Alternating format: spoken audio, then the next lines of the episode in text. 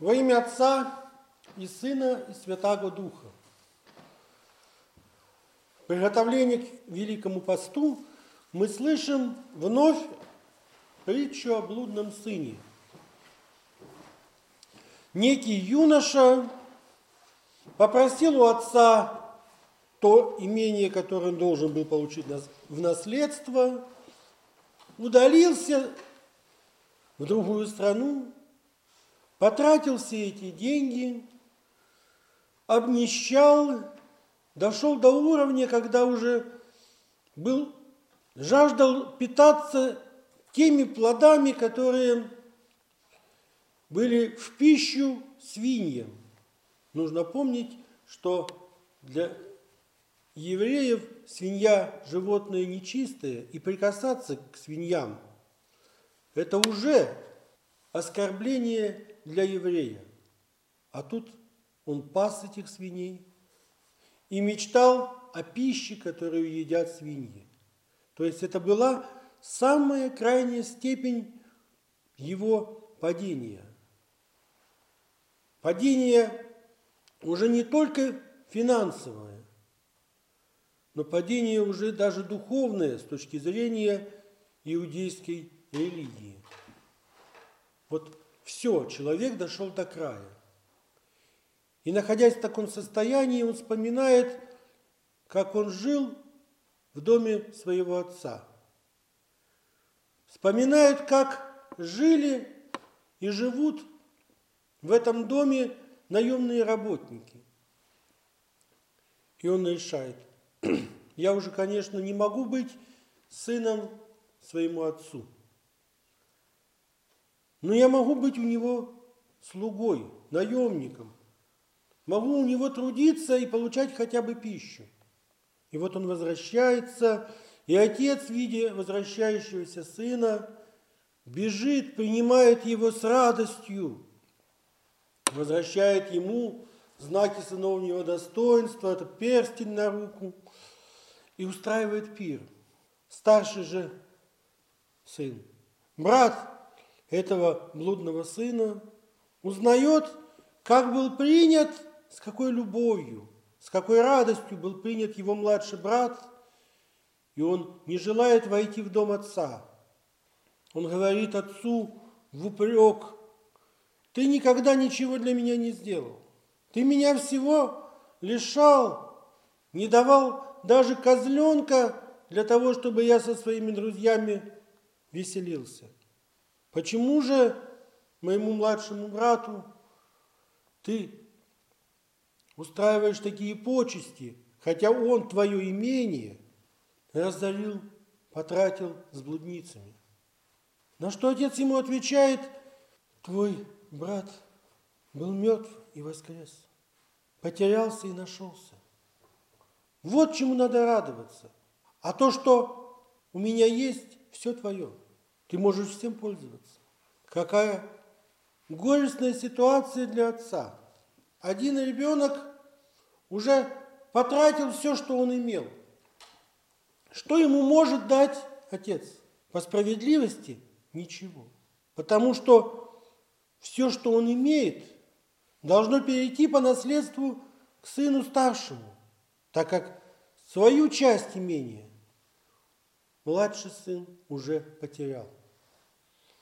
Да, он не будет наемником, но ему нужно много-много трудиться, чтобы с помощью отцовского имения вновь обрести то, что он имел.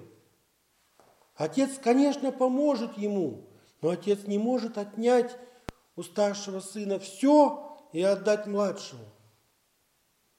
Отец равно любит и того, и другого сына. Но как ему разделиться между любовью и справедливостью? По справедливости он должен отдать все старшему сыну. Но по любви он не может не помочь сыну младшему. Тем более, что младший сын вернулся в отчий дом. Для человека это очень сложно что-то сделать. Но Богу, а именно Бог Отец в этой притче, выступает таким вот отцом. Богу все возможно. Потому что у Бога нельзя ограничить те милости, которые у Него есть. Бог каждому может дать во всей той полноте, которую мы даже принять-то столько не можем от Бога. Но у Бога есть другая проблема с нами. Посмотрим, кто мы с вами. Блудные или сыновья и дочери, которые ушли без Бога, потеряли всю Божью благодать и потом с покаянием вернулись. Или, может быть, напыщенные старшие сыновья или дочери, которые с презрением смотрят на тех, кто не сохранил чистоту жизни христианской. И если мы внимательно посмотрим на самих себя, что мы увидим? Мы увидим, что мы хуже всех. Мы одновременно находимся в состоянии блудных сыновей и дочерей, потому что все равно наша жизнь проходит вдали от Бога. Мы к Богу обращаемся только лишь по нужде. Нет у нас ни полноты любви к Богу, нет у нас ни полноты жизни в Боге. Заповеди Божьи мы исполняем в основном от страха, наказания и никак не по любви. Но при этом, находясь в таком состоянии, мы еще немного, но превозносимся над теми, кто еще дальше с нашей точки зрения, с нашей, лишь только с нашей точки зрения, дальше стоит от Бога. Что же получается? Получается, что мы одновременно и блудные сыновья и дочери, и превозносящиеся и обиженные. А ведь так и есть. Как мы ищем справедливости, почему тот или другой не наказан, почему столько зла в мире, почему постоянно растут цены, почему все не так. Вот все не так, все нехорошо. Мы на все жалуемся, и на власти, и на окружающих, и на общество, но при этом сами не делаем ничего того, чтобы могло бы приблизить нас самих к Богу. А если и делаем, то делаем маленькие-маленькие шажочки. Но слава Богу, вспоминая эту притчу, мы видим, что не блудный сын пришел в дом отца и стоял у ворот, долго стучался, его не принимали. Потом вышел отец, сказал, ну вот ты пришел, ну хорошо, раз уж пришел, покажи, как ты будешь жить, а там посмотрим, что делать с тобой далее. Такой же притчи нет? Нет.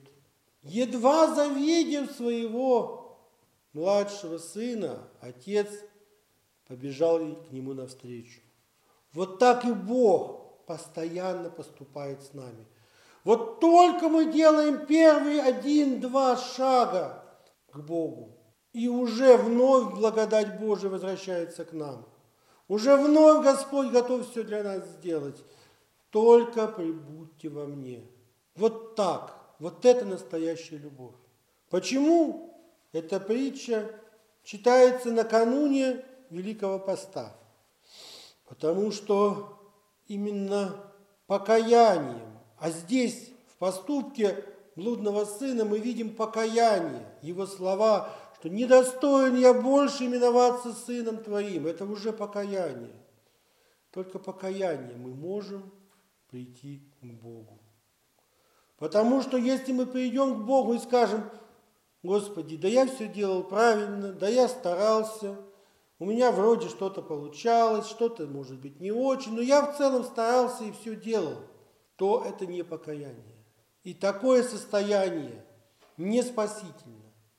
Мы должны прийти, вот как пришел блудный сын. Что блудный сын сказал? Прими меня, как одного из твоих наемников.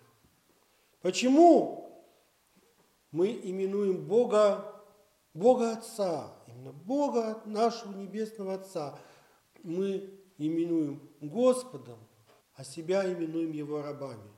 Не потому, что Бог к нам относится как к рабам, а потому, что мы должны пройти вот эту ступень осознания, что мы еще не вошли в дом Отца Небесного. Мы еще не сподобились познать, даже познать, не только принять, но даже познать немножечко ту любовь Божию, которая распространяется на нас. Мы еще убегаем от того плохого, что мы видели в мире без Бога. Мы еще не полюбили то благое, что дает нам Бог в, свое, в своих обителях. Это еще не любовь. Это еще просто осознание, что без Бога мы не можем жить, что без Бога наша жизнь ущербна и неполна. Вот такое наше еще совершенно слабое состояние. Совершенно еще бездуховное. Это просто, когда человек осознал, что его жизнь самостоятельная, без благодати Божией, она невозможна. А что будет дальше? Пока неизвестно, что будет с каждым из нас. Каждый из нас потихонечку поднимается шаг за шагом и восходит к Богу. Или же падает. Практически невозможно удержаться на одном и том же уровне. Человек или поднимается, или спускается. Поднимается к Богу, спускается в ад. И вот что будет с человеком?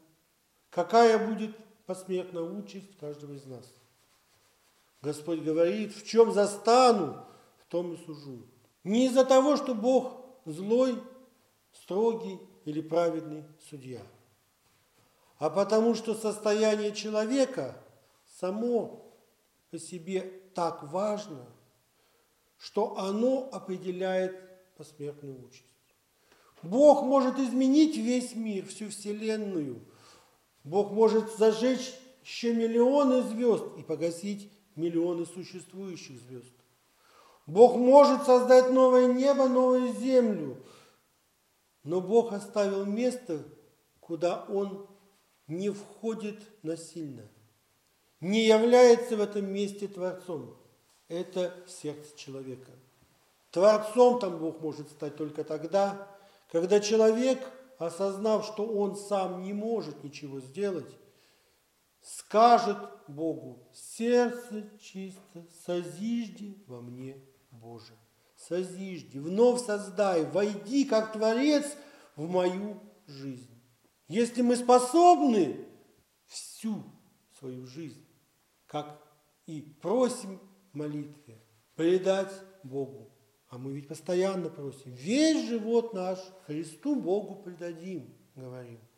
Если эти слова мы говорим искренне, если эти слова идут из нашего сердца, если мы всецело себя готовы предать в руки Божии, тогда Бог сможет спасти нас.